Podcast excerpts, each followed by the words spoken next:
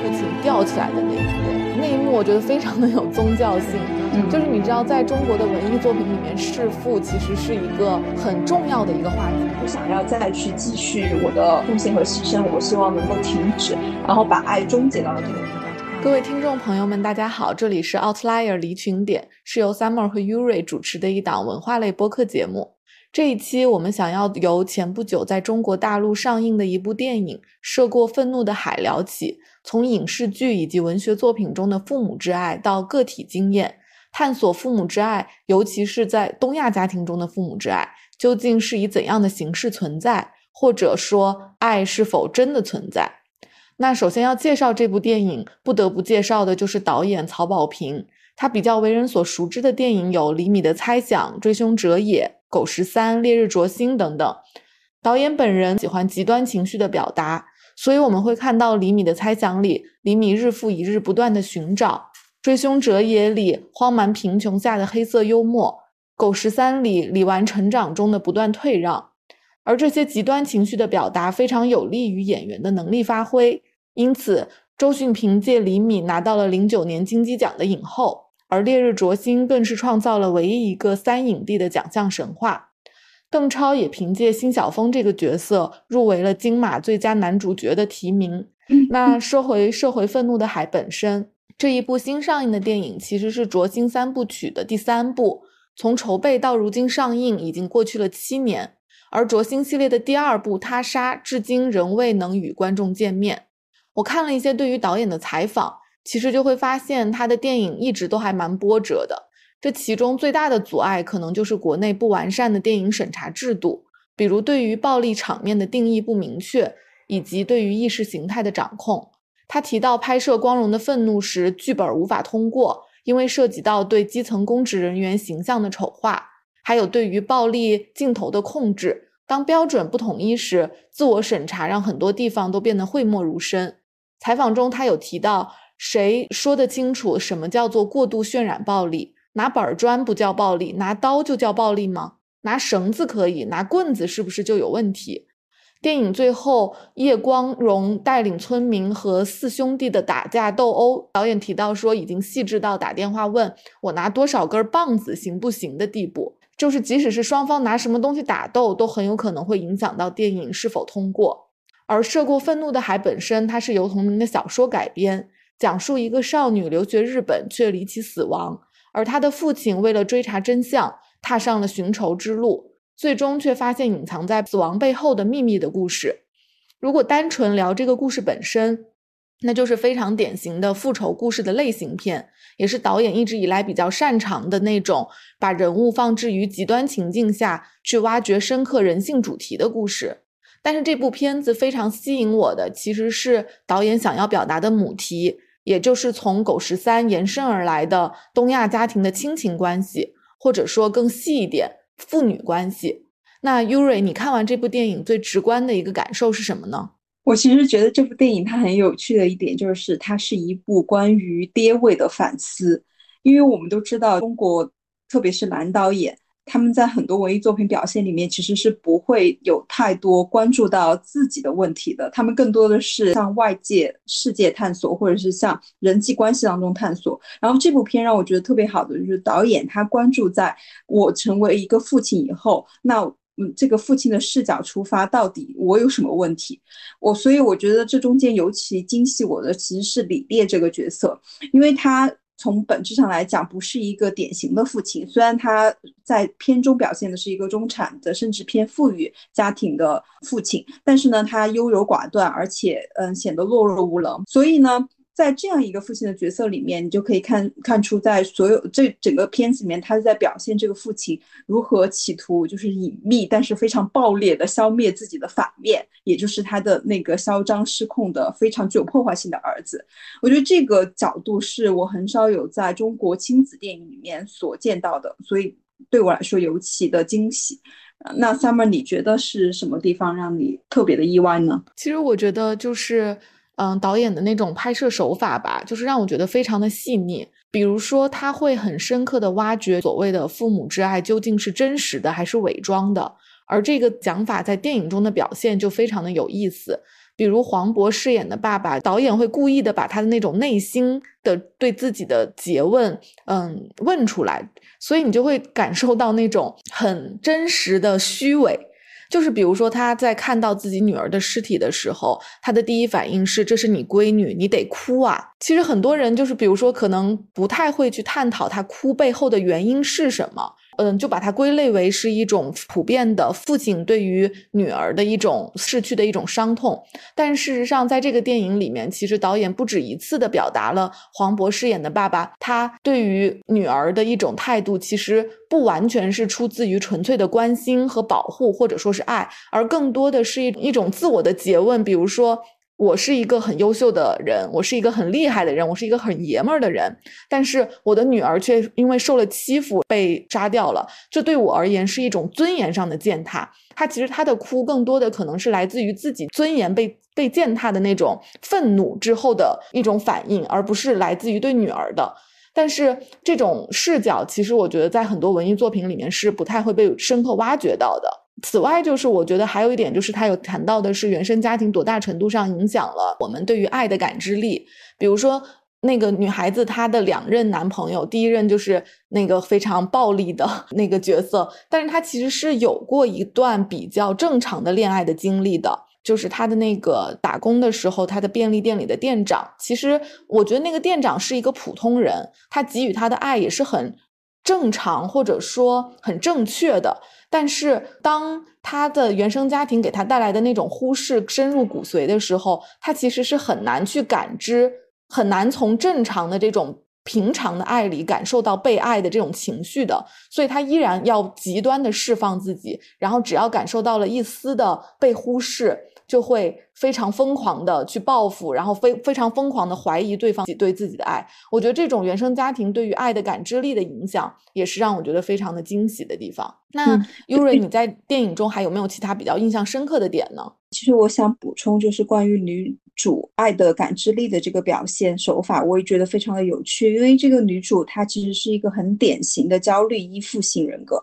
就是在心理学上讲。然后呢，就讲到她其实对第二任正常男友的反应和表现，其实是她在第一任任男友上面习得的。我觉得这一点表现让我呃很意外，因为像她第一任男友扔掉她的鞋子，还有就是暴力操控她的生活，她其实已经沿袭到到第二任的正常交往的过程当中。当中，当他从第二任的正常交往当中退出来的时候，重新回到，嗯，就是李苗苗那个角色的重新的这种暴力的爱当中的时候，你就会发现他又回到他的舒适区。他在里面有一句台词，就是说我非常对不起你，然后我觉得我应该早一点回来。我就会发现，就是你真正的心理的依赖程度，其实是并不在于你的交往对象，而是在于你跟自己的相处过程。就是这个女主她为什么这么多破碎的爱？没有办法抚平原生家庭的伤痛，就是因为这些爱是在他小时候就根植在内心的。我觉得导演能够把这一点拍出来，真的是非常的了不起。因为很多就是文艺作品当中表现的问题少女，她都是流于表面。就这个问题少女，她可能呃有有过多任的这种不负责任的男朋友，或者是说渣男，然后伤害了他们，然后这些问题少女就开始放纵自我。但我觉得这部片子它拍出了底层背后的逻辑，为什么他们会有这种焦虑依附？为为什么他会有这种面向自己的暴力的爱？是的，我也觉得非常的认可这一点。他并没有把金丽娜这个角色对于爱的那种渴求流于表面，而且故事是由一个层层递进的这样的一个揭露的。到了最后，我们终于看到了他所有这些失控的来源，其实归根结底是因为他在原生家庭中受到的太多的伤痛，他没有办法对爱有正确的感知力。好，那我们接下来可以说一下，就是其他除此这个母题以外的话，有有没有什么印象深刻的表现手法在这个片子里面？嗯，其实对我来说，我觉得非常。印象深刻的一个点就是把父亲吊起来的那一幕，那一幕我觉得非常的有宗教性。嗯，就是你知道，在中国的文艺作品里面，弑父其实是一个很重要的一个话题。比如说我们谈论哪吒，我觉得其实很多就是在这种原生家庭里面，他的恨意其实是非常强烈的。但是大部分的电影都把这种恨意给消弭掉了，然后变成了一种无奈，或者说变成了一种父母和子女之间的一种轻微的争吵，或者说是争论。但是在这个电影里面，它有一个非常强烈的这种弑父的这样的一个镜头，就会让我觉得，嗯，导演并没有回避这种原生家庭里面的恨意。它并不是只有爱，就是家庭并不是只会给我们爱和温暖这些东西的，它其实是有非常强烈的这种恨以及需要去报复的这种。黑暗的情绪在的。那此外，就是他在那一场非常重头戏的那个台风天的追呃追逐战里面，就天上掉落了很多鱼。可能很有一些人在看这一部分的时候会觉得说，哇，这个故事编的好离奇，嗯，情节就感觉好像很不符合现实因素。但在我看来，也是有一种神迹降临的感觉。然后结合到老金就是抓住了李苗苗，把他从车里拖出来之后那种。癫狂那种非常疯狂的状态，我又觉得整个电影就是非常的有，不仅是视觉冲击力，然后又有非常强的那种情感的冲击力。对我比较印象深刻的点，就除了这两个很典型的场景以外，就还有一个是在片子的最后揭露的，就是金丽娜她小时候困在衣柜里面不停画的那个太阳，和她在最后自杀死亡的时候，在衣柜里面用血迹画的那个太阳两相映照。我是觉得这个其实是一个非常强的意象，就它表明了金丽娜在她的嗯成长的过程当中，所有的光明之爱，就不管是父母对她的爱，恋人对她的爱，可能还有。其他人对她的爱都是禁锢在她内心，没有办法被冲破的。就像这些光，就像这个太阳一直被锁到衣柜里面。我觉得这个场景的出现，就让我真的想象到了很多嗯延伸的话题，就是真正的爱应该要如何去表达？它是应该隐秘的，然后退让的、隐忍的，还是它应该敞亮的、公开的、宣示性的？然后我觉得这个场景的出现，也是让我觉得导演的表现很有他自己的想法。除了这一点以外，我觉得这个电影没有什么地方不足以满足你的预预期的呢。嗯，其实我觉得这个电影的缺点也很明显，因为他要聊的那个话题很多，除了有老金对于。金丽娜她的那种爱是否是真实存在的，以及为她复仇这样的一个主线之外，其实她还有一对相互映照的一个关系，就是周迅饰演的那个景兰和李苗苗之间的这个母子关系。其实他想要表达的是说，李苗苗这样的一个纯粹的一个恶人吧，但是父母在她的教养方式上面也非常的溺爱，然后缺少一定的监管的作用。周周迅饰演的景兰这个角色，就是把这种形象非常。极端的表现了出来，但是呢，我又觉得周迅饰演的这个母亲的退场，她是非常生硬的。当她以为老金真的把儿子杀掉之后，她好像就是发疯，然后对老金进行了一系列的报复，比如说拿车撞他之后，她好像突然就完成了那种自我的和解。嗯，在看到老金那个金丽娜被欺负的那个视频展示出来之后，他说了那一句：“你真的不爱不爱你的女儿。”然后他就离开了。就是我感觉这一切的行为好像只是非常工具人的角色，然后就完成了他的功能之后，他就自然而然的退场了。但是我觉得作为一个非常溺爱自己儿子的母亲来讲，我觉得是不可能的。当儿子死了之后，莫名其妙的他就离开了。当然，这种和解本身。可能也代表了导演想要表达的，就是这对母子之间的关系，就是爱其实也不是真实的。他虽然无无限的包庇他的儿子，然后溺爱他的儿子，但是他可能也只是在尽力维护自己的尊严，不想让儿子的错误变成指责自己的理由。就像祖峰饰演的那个角色李烈对他说的一样，就是因为李烈会指责景兰，就是是是你对他的娇惯，让他变成了现在这个样子。然后，当他的儿子从这个世上真的消失了之后，终于儿子的错误不会再变成指责自己的理由的时候，他的功能就完成了，这个爱也就消散了，所以他的角色也就退场了。虽然这个逻辑是说的通畅的，但是我又觉得从电影的角度上来讲，一个重要人物的退场如此的生硬，会让我觉得有一点奇怪吧。我当时看完了之后会有这种感觉。那优瑞，你觉得呢？嗯，其实关于周迅饰演这个角色，我反而觉得是导演这边是不是在进行一种反讽？因为像他表现老金这个角色，是他的退场是非常的典型的，就是他还到最后的那一场戏，他还在哭诉，就是说哦，对不起你女儿父亲终于明白了。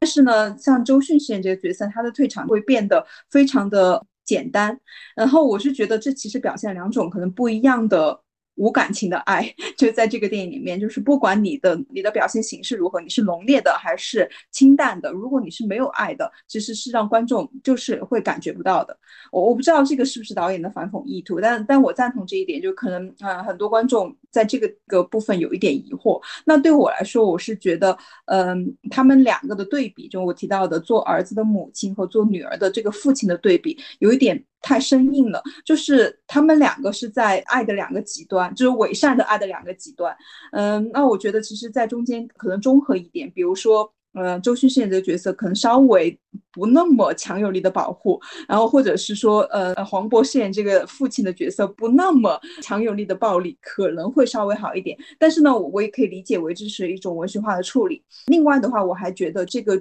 片中有一个非常有趣的角色，就是那个警察戴正，就是他的出现，首先是为了解决这个矛盾冲突，对吧？因为日本警察交给他的证据，他必须要对这个案件有所交代。但是呢，你就会发现。戴震这个角色，其实在很早之前就出现在了这个李苗苗的生活当中。比如说，在她的成长当中，可能会引起了一系列的麻烦，不管是她以前的暴力事件也好，还是她后面引发的这一个悬案也好，她都是有。很多的背后的暗流涌动，但这种背后的暗流涌涌动，我理解就是导演是希望通过，只是通过他的父亲和母亲这两个角色来展现。但警察，我觉得他是一个第三方视角，为什么他不能够发挥？来去揭示这一个父亲的纵容和不堪忍受的这种情绪呢？如果他能够作为一个客观角色来去揭示这一点，反而会让观众觉得我不是在听这个父亲的哭诉或是母亲的哭诉。所以我觉得有一点点遗憾，就是他会太工具了。但是其他的方面，我都觉得是这部片子表现的很好。你刚刚提到戴震那个角色，我也觉得挺有意思的。就是比如说，在李苗苗的成长过程中，她带来的那些无尽的麻烦，其实或许本来本该也会有一些外界力量的介入的。但是确实，就是如果说这个伏笔可以更加延长一点的话，能够看到一些嗯人物过去对于两个对于这个家庭，或者说包括那个李烈他新的家庭带来的那种冲击，我觉得可能会更强烈一些。然后，那就是回归到我们这个电影的一直母题，就是你觉得在这部电影里，父母之爱是否是真的存在的呢？嗯，我觉得这个片子里面，其实我唯一感觉有所触动，就是李烈对他。因为儿子的错误所身患残疾的女儿的爱，因为就是在这个片子里面的前半部分，我们都知道，比如这这对离异的夫妻，他们在对于儿子的犯的事情上面，其实有很多争议，但我们一直都不明白这个争议是存在于何，因为我们都以为说母亲的过度保护和父亲的纵容导致了这个儿子的顽劣，但到后面才揭露说，哦，原来他的儿子其实是对于他二次婚姻的女儿犯下。犯了不可饶恕的错误，所以呢，我是觉得，嗯，这一个第二层的监督会让我理解李烈这个父亲的角色不是在保护他的儿子，其实是在保护他的女儿。就不管是想把他送进监狱，还是想让他被别人杀死，都是因为。嗯，他想要保护他另外一个子女，然后我觉得，嗯，这个是我唯一觉得本部本部片子里面真实的爱的部分。其他的就是，不管是黄渤饰演的父亲，还是周迅饰演的母亲，我都觉得他们的爱的形式大过于他们的内容和本质。那像 Summer，你觉得呢？这里面有真的爱吗？其实我觉得这个答案还挺明确的。导演他并没有把这个电影作为一个 open ending，然后让我们去猜，就是说觉得哦，老金对于金丽娜到底是不是真的爱？因为毕竟他也非常的辛苦去挣钱，供自己的孩子在海外读书什么的。嗯，就可能这种行为会常规的被我们的这种东亚家庭里面去归结为父母之爱则为之计深远这样的一个话题。但是曹导他在这部电影里面最后其实就是非常明确的指出了老金对于自己女儿其实是。没有爱的，因为爱的感知一定是双方的。如果说金丽娜她没有感到父亲对她的爱的话，那老金自认为的那种爱，不管他。他自己认为是真的假的，女儿没有真实的感受到的话，这个爱就是不存在的。周迅饰演的景兰这个角色就更明显了，就是母亲对于儿子的那种溺爱。那溺爱当然是不是爱呢？我觉得肯定也是不是的。像我前面说到的，他可能只是在尽力维护自己的尊严，不让儿子的错误变成指责自己的理由。这种溺爱，他并不是真的为了儿子好的，也不是说出于一种发自真心的那种对于孩子的保护。我其实觉得不是的。其实你刚刚有一个观点，我觉得很很很有悖于常识，就是你说李烈对于李苗苗的爱，就是把她送进监狱什么的，就可能这个东西在普通人的视角里会觉得说李烈是根本不爱李苗苗的。但是事实上，如果你从一个正确的发展的这样的一个角度去看的话，他反而或许是试图。让李苗苗能够回到正轨上，他不失为一种想要爱的一种方式。但是，当他在教育李苗苗这件事情上失败了之后，他的这种爱也就消散了，也就不存在了。而他对于第二任婚姻的女儿来说的话，可能电影里也并没有特别多的细化，但是我觉得更多的确实也是表达的是亏欠，而不是爱，因为也没有特别细化的去嗯描述他跟他女儿的一个相处的模式。其实前面这些部分的话，我们主要是讲了一下涉过愤怒的海这个故事。那其实我们也看过很多印象深刻的影视作品或者是文学作品，都有谈论到父母之爱这样的一个命题。那优瑞，你有哪些比较印象深刻的作品呢？可以给大家介绍一下。嗯，我觉得可以分成几类吧。第一类是带给我感动，第二类的话可能是带给我反思的。前段时间获了奥斯卡的《妈的多重宇宙》，我相信就很多。我朋友都已经看过了，然后这部片子其实带给我的就是反思我自己的亲子关系，因为这部片子我觉得很有趣的一点就是他提出了你如果作为一个社会的异类，在你父母的眼里应该如何被接纳，就是他是通过女儿的视角和母亲的双向视角进入到的所谓的多重宇宙里面去展现他们双方的矛盾冲突，但我觉得一个根本的本质还是当你不如父母期待的状态下成长起来的话，你们应该如何？和这样相处，所以我在这部片子完了以后，其实我是有跟我妈打一个电话的。我就是说这里有一个很好的片电影上映了，然后我建议你去看一下。她给我的一个最直接的反馈就是，我不太明白为什么这个母亲到最后。没有接受这个女儿是个同性恋这个事实。如果你是的话，我就可以接受。但是在我看这部电影的时候，我就会发发现，这个电影它展现的在我内心的矛盾冲突，并不在于我是一个什么样的社会身份，或者是我是一个什么样的性取向，而是在于我可能还有其他各种各样的异类的表现没有被我父母接纳。但在从父母的视角，他就会觉得我只需要去看到社会没有接纳你，但是我作为父母接纳你的一个方面。嗯，这部片子。给我的一个最直观的感受就是，不管是你是作为父母也好，还是你作为子女也好，你都永远没有办法达成对彼此的彻底的理解，就这个还蛮绝望的。但我觉得你还能够就是说服你妈妈去看这个电影，就本身就已经代表了你跟你妈妈之间还算比较和谐的一种相处方式了。虽然总说父母也是需要被教育的，我觉得你好像还有这个教育你的。妈妈让他能够更多的了解你这样的一个情绪，就对我来说，我是完全不太可能跟我妈妈交流这种电影的，就是因为我觉得我很能够理解他完全不可能接受这部电影，他也甚至说。我觉得他也看不懂，他也不喜欢，所以我也不希望把我的这种兴趣爱好强加给他身上，让他一定要理解我。就对于现阶段的我来说，我觉得我好像已经放弃了这种嗯，一定要让家人理解我的这样的一个过程了。然后另外就是谈到《妈的多重宇宙》这个电影，其实我当时看完了之后。就当然，它本身是一部很好的电影，但另一方面对我来说，我觉得我很失望的地方是在于它最后的大团圆的和解。嗯，就像我前面提到的，就是比如说现阶段我对我妈妈，她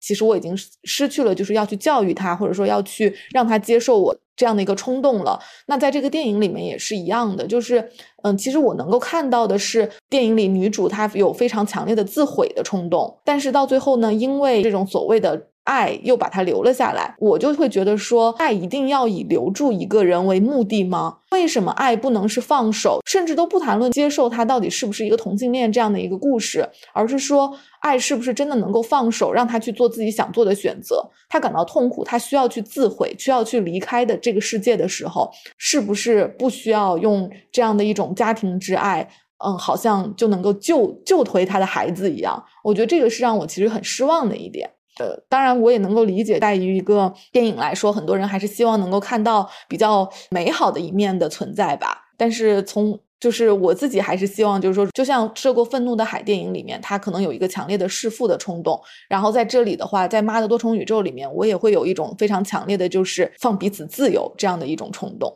嗯嗯哦，我明白，其实就是这一点，我就会觉得说。我们到底是应该跟父母需不需要创造这种对话的契机？就如你所说的，不管是前那个我们前面所探讨的弑父，还是这部片子里面的自毁，都是倾向于一种，就是如果我们跟父母真的。尝试交流，但是失败的情形下，是不是我们就不再需要对话了？我我觉得就是在东亚电影里面有很多这种类似的挣扎的表现，在我印象深刻里面，就就他可能不是父以父子或者是亲子母子关系为主题的，像像小偷家族或者是饮食男女，在我印象里面看的，他表现都是一种我们在东亚文化里面流淌的爱是不需要言语的。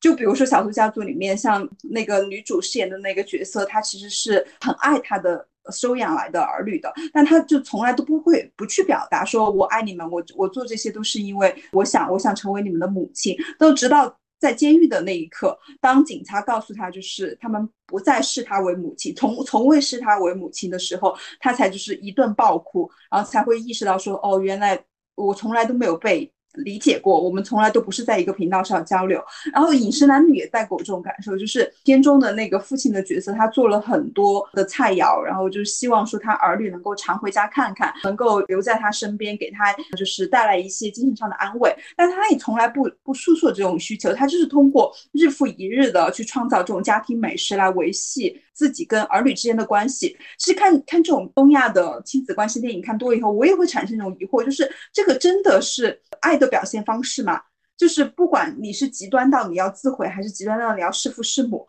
或者是你倾倒，就是你不再跟父母交流，然后停止对话。那在这这中间，真的没有一种契机，或者是真的没有一种更合理的方式，能够既说出你的感受，然后也让你父母说出你的感受，在一个频道上对话的嘛？我是觉得，就是东亚电影里面这这些影视作品给我的很直观的感觉，就是我们真的太能忍了。不管我们是对于爱还是对于恨也好，尤其是在亲子关系当中，都是不善言辞的。嗯，其实谈到这一点交流的话，我觉得就是交流的机制绝对不是说一开始就被破坏的。像我们小的时候，一定是有这种试图跟父母对话，然后试图父母能够理解自己、支持自己这样的一个非常原始的一个冲动在的。但是当交流就是失效了之后，我觉得随着你的长大，然后你可能就会丧失这种欲望。描述这种行为的电影就是曹保平导演他的另一部作品，就是《狗十三》，也是非常明确的反映出了这样的一个发展过程。其实那个《狗十三》，它其实在最开始女主。他对父亲是有很多的理解的，父亲每一次的让他失望，其实他都接受了。他到最后，但是比如说第一次他爸爸答应李纨去天文馆，结果因为记错了时间没有开门，然后当时李纨虽然失望，但还是毫无怨言的就接受了他父亲的失误。其实这也是一种他父亲不用心的体现吧。然后到了第二次，他的父亲又承诺带他去天文馆作为考试优秀的奖励。结果呢，又因为饭局没有成行，然后李纨在一次次表达了自己的愿望之后，还是被父亲用成年人的那一套，就是非常虚伪的奉承去伤害了。说，呃，什么人的事儿还没搞明白呢，就要去管天上。一次一次的失望带来的就是这种父女关系最终无法弥合的伤痕，可能他就从此树立起了自己的围墙，不会再愿意说真的把真实的自我展现出来了。然后另外一个电影就是我去年上映的那个电影《深海》，就一个动画片。当时我看完了之后，我就觉得，虽然我们总说原生家庭父母之爱是给你最后的堡垒，然后最能够支持你的，但是有些时候你可能也就是不得不接受父母是救不了你的这样的一个事实。那当父母救不了你的时候，你是不是要抗拒一切的爱？我觉得这个也是一个很值得探索的问题，就是你能不能够用其他的爱来弥补掉父母爱的缺失。像《涉过愤怒的海》里面，其实我能够理解，就是金丽娜她对于爱情的强烈的渴望，其实某种程度上来讲是希望能够弥补父亲对自己爱的缺失。但是，呃，事实证明其实并没有弥补到。那在深海里面，其实它是你。可以理解为弥补了，因为终于是一个陌生人对他的爱和对他的保护支撑起他从就是那种自杀的那个环境里走了出来，然后最终能够继续的生活下去。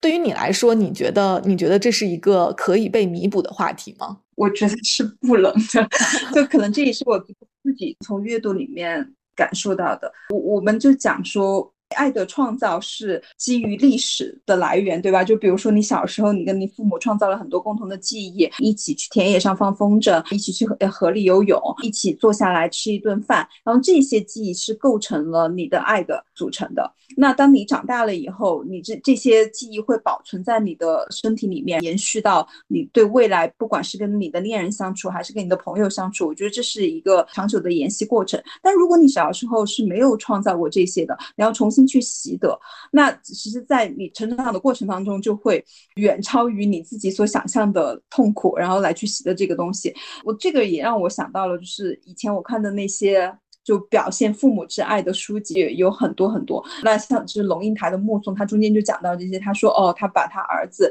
抚养长大了以后，他觉得这是一个放手的过程，因为他已经给予了他儿子足够多的情感支持和物质的条件。然后呢，他希望说，在这个过程当中，让他儿子逐渐的意识到他是一个独立的大人，然后走向他自己的生活。我觉得这个就是他能够做到放手这一点，就是前提条件下，嗯，是他们共同创造了这些爱的基石。如果没有这些爱是爱的基石的存在，你的放手只会让你的子女跌入悬崖。我前段时间也看到很很火的那一部作品，哦，我看到英文版，但是我没有看完。一个旅美作家李玉莹写的，就《Master I Go》，他写的其实是一一个母亲对自杀女儿的反思。因为这个作者本身他的儿子也是自杀的。就在在美国读书的时候，好像在高中的时候就就自杀离世了。他在这个作品里面表现了非常多的他的痛苦，就是为什么会面对嗯结束自己的生命离世这件事事实，然后就反思了自己很多教育的行为。我当时看这个作品的时候，当然当然肯定也痛苦感同身受，但我一直觉得一个点是，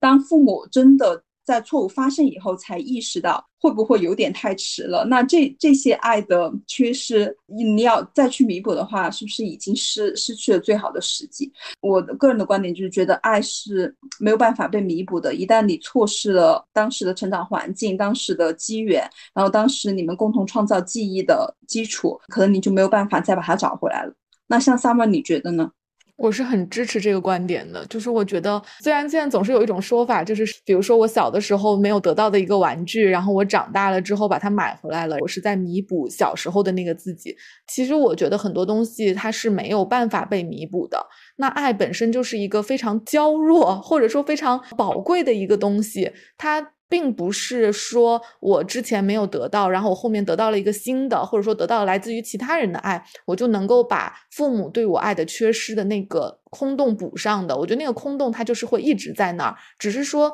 当我们的人生越来越扩大，然后我们的交际范围越来越大的时候，父母终于可以在我们的生命中所占的那个比例不那么重了，然后以至于让我们觉得好像我们终于可以不用把全部的视野的重心都放在了那个爱的缺失上。当然，我说的是我们这种可能比较大众的一种发展的路线，可能就会觉得父母的那个爱的缺失就没有在我们的生命中占有那么。大的部分了，但是比如说像电影里面金丽娜的那种场景，她她始终把父亲爱的那个缺失看得非常的重，以至于影响到了她之后所有的爱的接收和爱的表达上面。那其实像我们聊了这么多电影啊、文学作品里的爱，你觉得尤其是在东亚家庭里面，为什么这个父母之爱的这个命题会获得这么多的导演或者是作家的一个青睐呢？这个还挺有趣的，因为我觉得尤其是嗯。展现父女之情的吧，因为在我的很多嗯记忆里面，特别是中国电影，它展现父女之情的并不常见。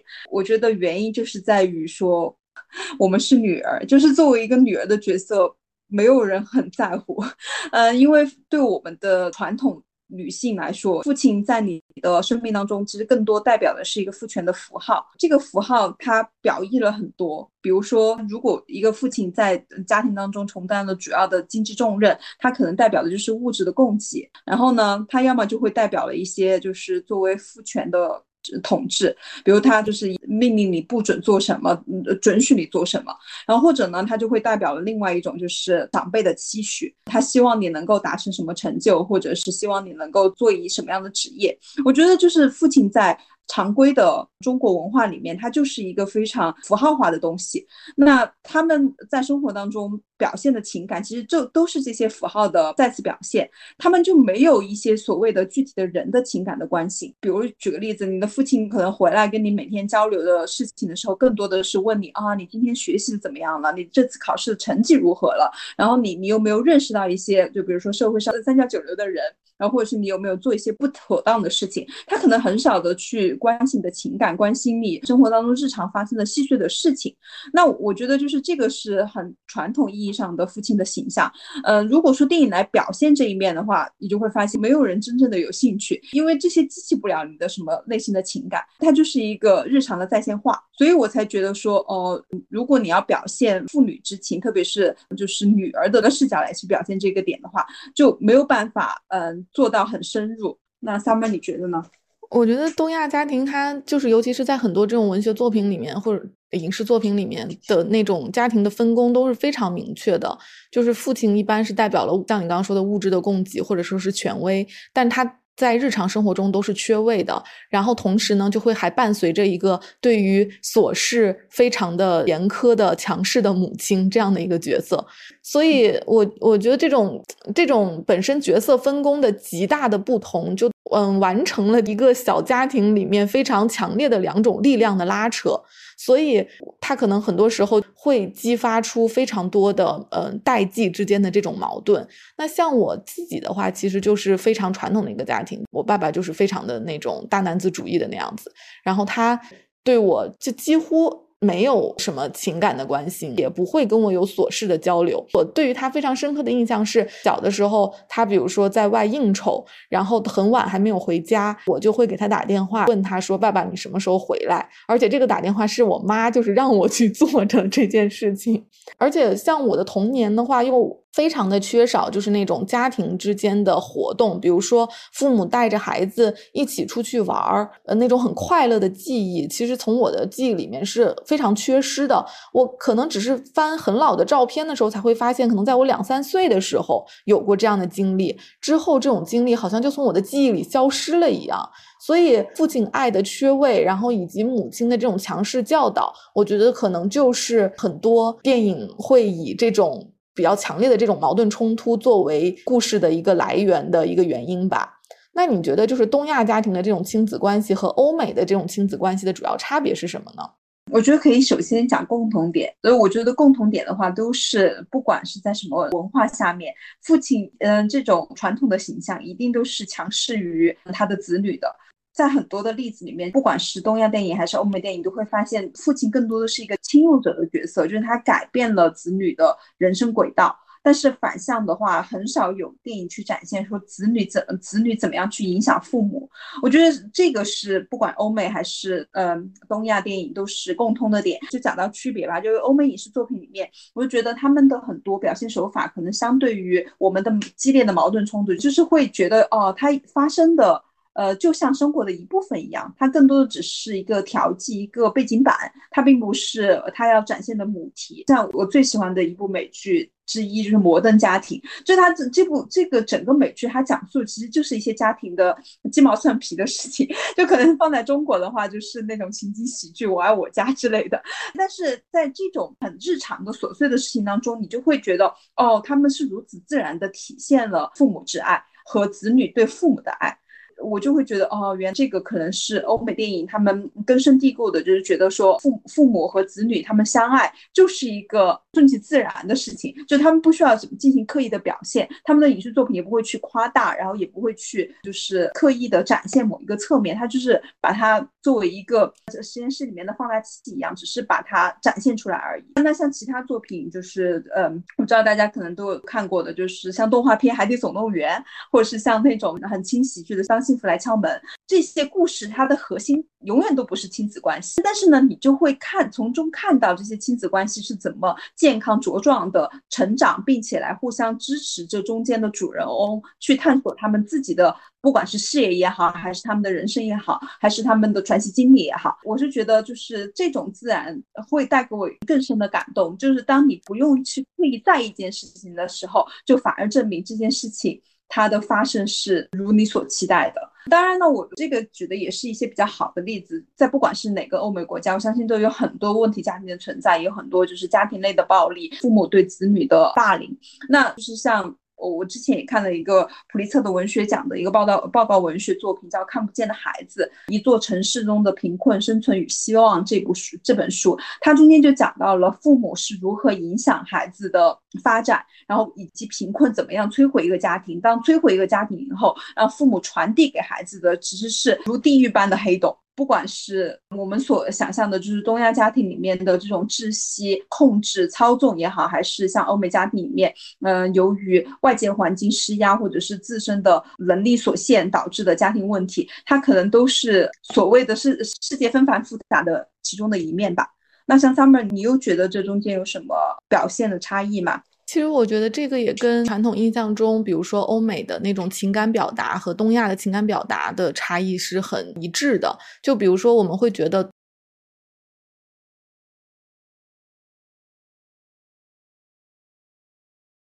嗯，欧美的电影里。他们的表达方式都是非常直接的，所以说当描述到家庭的困境的时候，更多的时候你就会觉得说，哇，有那么多的大喊大叫，然后有那么多的直接的矛盾和冲突，比如说酗酒导致的家庭暴力，或者说贫穷导致的一些些家庭的矛盾，我觉得这些都是很直接的一种，甚至很直观，就是观众也不需要有一些特别敏感的一些情绪才能够感受到的这种矛盾的表达。但是东亚家庭里更常见的是一种暗流涌动。它的控制是来源于你的方方面面，而且很多这种控制会被包裹成爱的一种形式。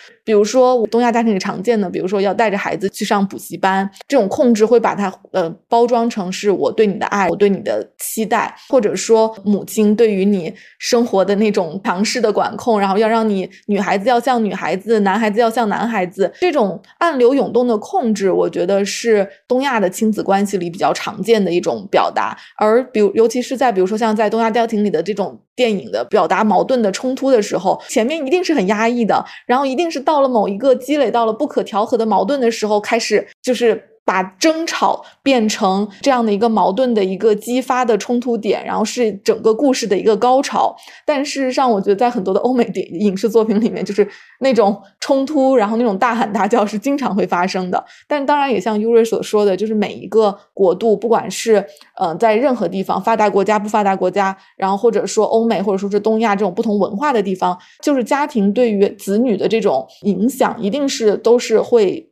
存在的，不管是好的还是坏的，它都一定是非常非常客观的一个存在的东西。只是说，我们对于这种情感的表达方式差别会很大，并不是说就是欧美的那种亲子关系就是会远大于东亚对于子女的这种困境吧。那优瑞，你觉得父母之爱？这样的一个话题，它是否存在阶级差异呢？因为对我来说，其实我是觉得会有的。因为就像我们会觉得说爱是能够习得的，但是如果说你的父母他的这种阶级比层次比较高的话，他可能在更早的时候习得了这种表达爱的能力。当然不是说是一定。如果说回归到个体来说，当然每一个个体都是有差异的。我只是说从阶级这个层面来来讲比例的话，你是否会觉得，比如说更高阶级的人，他可能对于爱的这种这种习得的能力会更好，以至于他们对于子女的这种爱的表达也会更好呢？我我是这样觉得，我觉得爱是没有阶级的，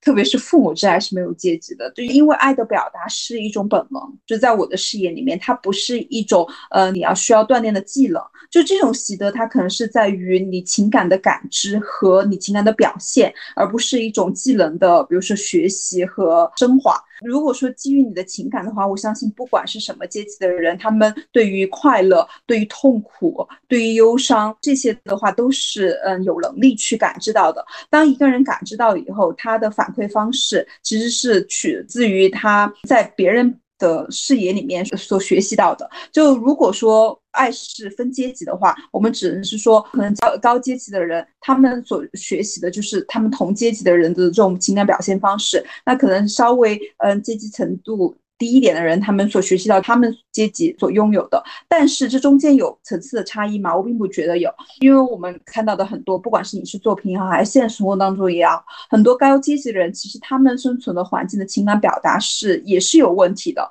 不管是冷暴力也好，还是语言攻击也好，还是他们现实生活当中的情感霸凌也好，这些反而是因为他们具有更高的教育水平和更高的认知能力，所以他们更好的灵活的运用了，所以我才觉得说。一个人情感的学习，他是更多的趋于他的本能和他的观察，和他在这个中间的选择。前段时间，呃，抖音有一个很火的视频，就是一个女儿，她在深圳跟她父母同居，因为她当时辞去了自己的工作，然后她那父母是在深圳打工，她母亲我记得是做保洁，然后她爸爸是做保安，就两个。职业可能在我们常规的眼里面看来，一定不是说中上阶级所拥有的职业。他父母的教育背景也很简单，好像他母亲是小学毕业，然后他父亲我不太记得了。总之，都教育水平也不是我们所认为的就很高级这种水平。他女儿也是普通的一个大专毕业，但他这种家庭就会发现，他们的情感在那个女儿的抖音视频里面就展现了很多他和父母相处的细节，比如说他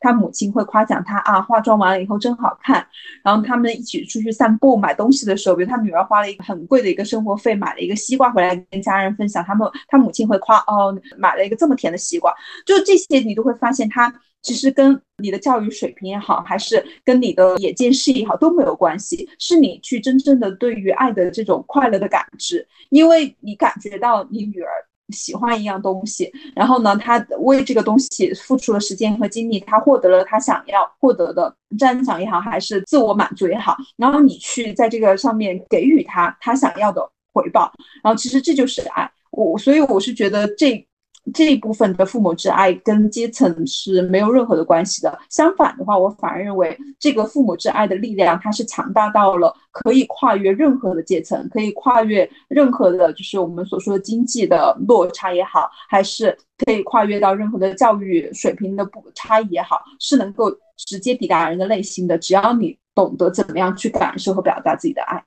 那，这一点其实我跟你的意见就会不太一致，因为对我来说，我觉得爱是一个习得的过程。首先，每个人的感知力，它的差异性都是来自于他小时候的成长经历。比如说，我的父母，他的成长的过程中，如果说没有感受到很多的爱，或者说没有那个经济条件去让他们能够比较向内的去探索自己的内心的话，就是这种敏感度就会逐渐的丧失。那这种丧失。可能就已经很难去感受到来自于生活中的真实了。虽然我赞同你，就是说很好的爱，它是可以跨越阶级，然后抵达人的本心的，是一种与生俱来的能力。但是对于我来说，我就会觉得这个要求有点过高了，就是很多人可能都不太具备。反而是说，当你如果说有一个比较宽裕的的经济条件的时候，你可能会把更多的目光放在对于爱的理解和爱的表达上。当你的这个爱的这种比例在你生活中的占比比较高，然后比较能够吸引到你的注意力的时候，你才会不断的去锻炼自己，就是能够去感受到爱和发掘爱以及表达爱的能力。所以，其实对我来说，我就觉得，如果说从比例上来讲，我会觉得阶级更高的人，他可能是在习得爱的能力上会比阶级比较差的人更有余力。因为如果你是一个嗯生活本身就已经很辛苦的一个家庭来讲的话，你可能会把自己的目光更多的集中在衣食住行，然后集中在挣钱上面。那这种时候，你可能就无暇顾及所谓的对于身边人的关心，甚至于会无暇顾及对于自己的关心，对于自己心理健康的关心。那这一点，其实我也是觉得，爱它是有时代的局限性的。我记得我小的时候，我们家里面过年就会喝酒啊什么的，我爸就会经常喝醉了之后就会开始痛哭流涕，因为我能够感觉得到，他其实因为他是家里的长子，所以他负担起了非常大的家庭的一个经济的重任。像我奶奶很早就去世了，我爷爷当时又生病。所以，我我爸爸他当时其实是没有机会再去继续读书，或者说是怎么样，他就早早的就工作了。那在这种时刻，我觉得他的内心一定对自己的父母也是有非常多的怨愤的，但是他并不会表达出来。我觉得就是这种东西它就是一代一代的延续下来的，因为他没有在那里，他没有在从他的父母那里得到很好的关怀，所以他尽可能的为我保障了物质基础之后，他就觉得他已经做到了他能做到的一切，然后他也觉得自己很辛苦，但是又因为作为一个男性的角色没有办法去宣扬自己的这种辛苦，进而就会导致就是对于这种家庭的这种或者说对于我子女的这种爱的能力上面就会有欠缺。那你有过一些，比如说跟你的父母聊过吗？他们如何看待他们的父母和他们之间的关系呢？我觉得就是我父辈以及他们的上一辈，其实也是你所描述很典型的。东亚传统家庭里的爱的形式，就是我祖父辈给予了我父辈很多的期望，因为像我父母他们都是家里面的最小的孩子，然后相对来说是比较溺爱，呃，比较偏向于满足他们自己的需求，大过于去考虑家族的其他人的需求的。所以呢，在他们小时候的成长经历里面。他们所认为的爱，就是父母应该听命于他们的任何的所求。然后，所以当他们教育我的时候，可能在潜意识里面，他们会觉得说，只要满足了我我提出的要求，那这就是对于我爱的表达。但你就会发现，就是当我们成长的经历里面，我们对于爱其实并不应该是一个所求的姿态，我们应该是就是自然而然去接纳，去接纳你的子女本身是一个什么样的角色，而不是要求你的子女去向你所求他们想要的爱。我觉得这个就是父辈的一些沿袭。当然呢，在在我父辈他们自己的成长经历当中，也在不断的改造他们爱的表达方式，尤其是我母亲，因为她。小时候可能成长的环境就是比较宽松，然后她她人身心也比较懒散，但是因为有了我以后，他就会发现母亲这个角色是加注于她身上的责任，所以呢，她会把。爱去转化为一种嗯责任的履行，比如他以前可能不会做家务，然后他因为有了我以后，他觉得他爱他的女儿，所以他需要洗手做羹汤。他以前小时候并不是一个热爱学习的女孩子，但因为他女儿不管是学习的提升也好，还是想要去做学习的辅导也好，他就需要去重新习得他以前从来没有学习过的内容。那我觉得这些就是他在履行自己的义务的过程当中，把它转化成一种对于子女的爱。但是呢，我自己也会感觉到，我们父母这一代，他们做这些事情都是。趋于自己的本能多过于他们对自己的教育，就是我父母他不会去看一些育儿的书籍，他们也很少去跟其他想跟我同龄孩子的父母去交流，怎么样去教育孩子，他们更多的是出于自己的本能本心来去对于我实施这种爱的表达。所以我是觉得，可能到我们这一代，不管是七零后、八零后还是九零后也好，我们有更多的时间和机会和信息来去反思我们父辈的问题，所以我们在。在这一代当中，才会有这么多原生家庭问题的涌现，就是因为我们开始去思考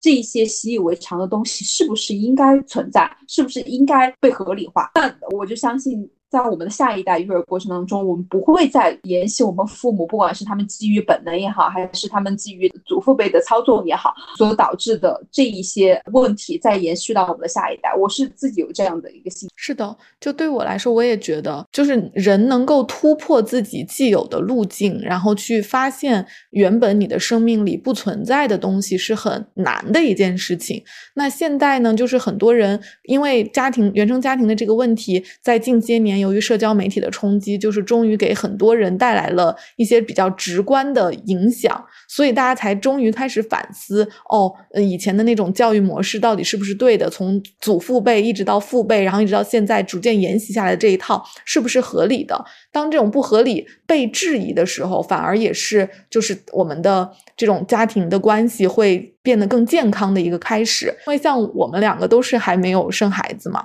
然后我觉得养宠物就非常的像是新时代的 父母之爱。就因为我自己养猫，然后我觉得我之所以会选择养猫，就是因为我觉得猫是一个不需要教养的。这样的一个动物，然后对我来说，我并不想承担任何的教养责任，然后我只希望它健康快乐的成长。我就是。每天给它喂吃的，然后每天给它梳毛，定期给它去做驱虫、洗澡啊什么的，这些都会让我觉得有一种原生自发的那种快乐。但是我并不需要承担任何的教养责任，我觉得这也是对我来说是一种非常自然的、非常健康的一种爱的表达。呃，那 Yuri 从你的成长的经历当中，你有没有哪些的真切的感觉到被爱的瞬间呢？我觉得这个回答很贴近于你刚才所描述的。自己对猫的爱，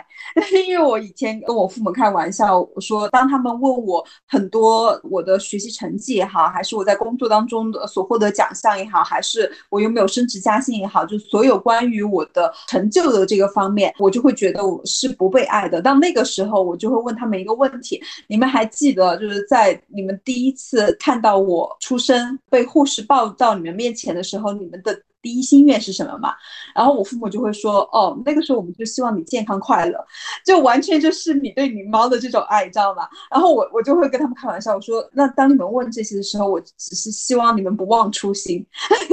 你们还记得当当你们看到我还是一个婴儿的时候，你们对我的最本真的这种愿望就是健康快乐，其实就是我想要的爱。所以当他们问我，你今天是不是开心的？你今天是不是享受你的生活的？你今天呃。嗯，身体是不是舒服的？你今天过得还好吗？当这个时候，我是觉得我就会强烈的感受到，我父母是爱我的，而不是在意我有没有达到他们的期望。其实父母。不管你是作为一个猫狗的父母，还是作为你是一个人类的父母，你其实是具有这种真切对你的子女也好，还是对你的宠物也好，你都是对有真切的爱的。但是呢，人常常就是在往前走的过程当中，会去忘掉这一些最原真的，然后你最质朴的爱。那在这个过程中，我就觉得为什么我们会丢失你对爱的感受，然后你对爱的表达？这其实是因为就我们前面所讨论的，你的天然存在的爱。在社会的各种标准加注的时候，其实是被异化了的、被变形了的。那有多少父母能够秉持住自己不变的初心呢？呃，我觉得其实是一个很大的问号。那像 Summer，你自己有这种不管是爱也好、不爱也好，或者是质疑爱的存在也好的瞬间吗？可能我对于爱的理解非常的简单，就是我觉得爱，呃，某种程度上来讲等同于快乐。如果说我回忆起我跟我父母之间那种真切的爱的瞬间的话，一个是就是可能小的时候他们带着我一起出去玩儿，还有一个就是比如说我就是我受伤了，然后我爸爸非常紧张的过来看我的伤口，然后我当时就会觉得说这种自然的保护也代表了他对我的那种爱的表达。但是不被爱的时刻也非常的多，就是在于我表达我自己的感受而不被理解的时候。我记得也是我跟我爸爸之间，我觉得。甚至可以说是唯一有效的呃沟通的那一次，就是也是他喝醉了酒，然后我扶他回家的路上，我就很难受，我就是觉得说为什么要这样子，然后为什么要让大家都处在一个非常紧张的这种情绪里？他一定是感受到了我的情绪，所以他当时问了我一句，他说你为什么这么痛苦？然后，但是当时我就没有办法回答他，因为我的痛苦的来源是方方面面的。首先是我自己的兴趣爱好，他们是不理解的。然后，其次是我对于我自己，比如说这种兴趣爱好，想要跟他们去沟通，他们是不愿意沟通的。就这种伤害对我来说，就是非常能够感受到的这种不被爱的瞬间。而他在那个时刻问我：“你为什么痛苦？”我一方面感受到了他对于我的在乎，因为他能够感知到我的情绪，但另一方面我又觉得非常的不被爱，就是为什么我的痛苦你不能够理解？所以我觉得这就是很多原生家庭里会有的这种瞬间，就是这种爱与不爱，它好像是交杂着出现的。现在很很多年轻人可能会说，他们会有那种断亲的传统嘛，就是远离原生家庭。当然，这个断亲可能更多的是断的是那种亲戚朋友，就是那种什么叔叔婶婶啊什么这种角色。但其实并没有很多人真的能够跟父母就是彻底的断绝关系。为什么？就是跟原生家庭的切割这么的困难，就是因为在生活中的方方面面，他的爱与不爱是交叉着出现的。你会为那些不爱给你的父母找理由，就是他们可能也只是不太会表达，然后他们可能只是没有习得到这种爱的能力。但是另一方面呢，他们对于你的爱那些保护也会有，而这些东西就是会留住你。所以我就觉得这种原生家庭的爱是。很复杂的一个东西，就是你很难把它切割的很清楚。那你觉得，就是这种原生家庭里的爱，它是可以被舍弃的吗？或者说，亲子关系是可以被舍弃的吗？我觉得可以，这个答案的说出口有点超乎我意外的快，因为其实我在这个过程当中有很多挣扎，就就我父母他是一个相对来讲更小孩子气的一个角色在我的生命当中，所以我其实，在很多成长环境里面，我都是被迫要去照顾他们的情绪，照顾他们的需求，然后呢，才去推进我自己的生活。在这种就是妥协的过程当中，就会发现说，哦，那这个爱的价值对于我来说到底为何？因为我我付出的可能是远比我父母对我付出的要更多。然后呢，我其实中间就有很多的状态是我觉得，哦，其实已经到头了，我不想要再去继续我的奉献和牺牲，我希望能够停止，然后把爱终结到这个地方。所以就很雷同于当时那个《妈的多重宇宙》里面女儿的那个角色，她就很希望作为一个石头，一个人从山上滚下去，他都是都不希望身边有他母亲这个石头，呃，陪他一起牺牲。所以呢，我是觉得我有这样的一个决心，但是我有没有这样的一个行动力？因为就当你要把所谓的爱舍去出你的生活，你不仅是要负担你自己。能够照顾好自己的呃精神状态和你的情感需求，还更多的是要去忽视别人的情感状态和他的精神需求。这一点来对我来说是更痛苦的。我相信呢，有人天然他。对于别人的情感需求是感知力不是那么强烈的，但是呢，我的成长经历决定了我是非常照顾、关心我父母的精神状态。所以，当他们一旦有情感波动的时候，就是我自我绞杀我自己一遍，然后呢，我再重塑自己，然后再去关注他们的这样一个过程。所以，我觉得在执行层面上我做不到舍弃，但我的心理层面上我是能够做到下这个决心的。那上面你怎么觉得这一点呢？你觉得爱是可以被舍弃的吗？其实我觉得，就是如果从我们的视角来讲，爱一定是很好的东西，因为爱代表着快乐，然后保护以及无条件的支持。但是我们所要更多时候要舍弃的，反而不是爱，而是亲子关系里的那种控制和束缚。那对我来说，我觉得当然是可以被舍弃的。就像我前面提到的，就是可能在我小的时候，我也还会感到痛苦，就是我觉得我需要跟父母之间保持一定的沟通和联系，我试图让他们能够理解我，然后理解我这个人，理解我的这个情感的诉求。但是当我发现没有办法获取的时候，我其实某种程度上来讲，就放弃了对于他们的我想要的爱的所求。所以。在这种时刻，我觉得就是一种舍弃，就是我对于亲子关系里的这种真实的爱，已经不再那么渴求了。就是像你刚刚提到的，就是你可能比较在乎他的感受，然后像现在的话，我当然也会在乎，但是我就会尽量的远离这种家庭的关系，这种远离就会就距离可能就会消弭掉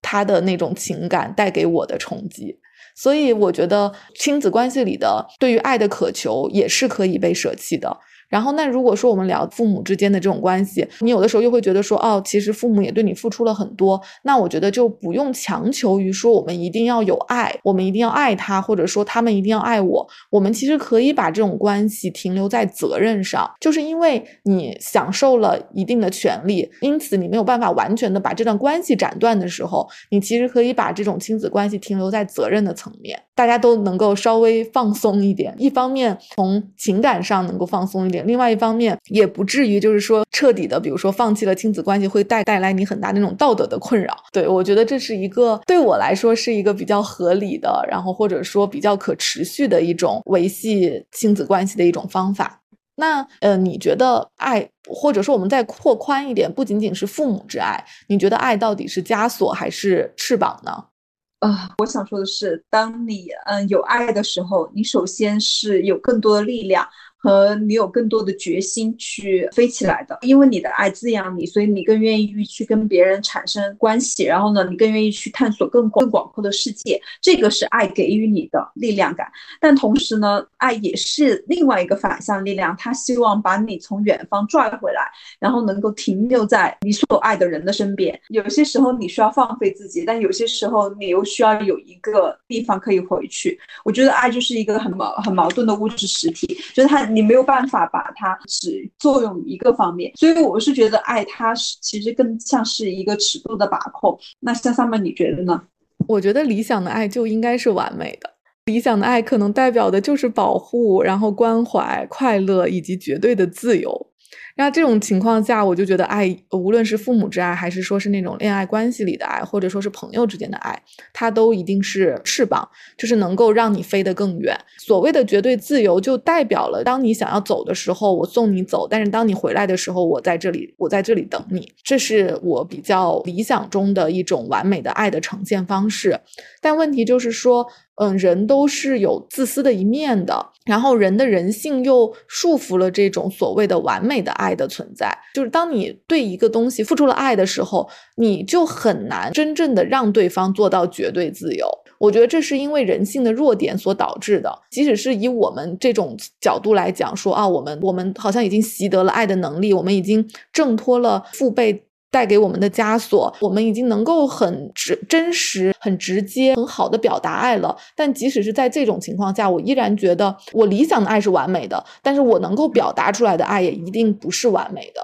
在这种情况下，我给予他人的爱，它一定有枷锁的部分存在吧。我觉得这也是现实和理想之间的 差距，就是客观存在的差距，是很正常的一种体现。只能说，爱是非常复杂的一个东西。就我们在习得爱的同时，我们在付出爱的同时，它都是一个要不断的去了解，而这种了解可能就是需要通过不断的去了解自身，然后不断的去让自我变得强大了，你才有可能真正意义上的对别人付出所谓的完美的爱，然后为别人提供这种所谓的绝对自由的爱的本身。我们前面聊了这么多，如果说为就是为我们自己的亲子关系写一句判词，也就是说是最重要的一句话，你觉得你的答案是什么？嗯，这个是个好问题。可能就我个人的经历来说的话，是眼含热泪的放手。那你呢？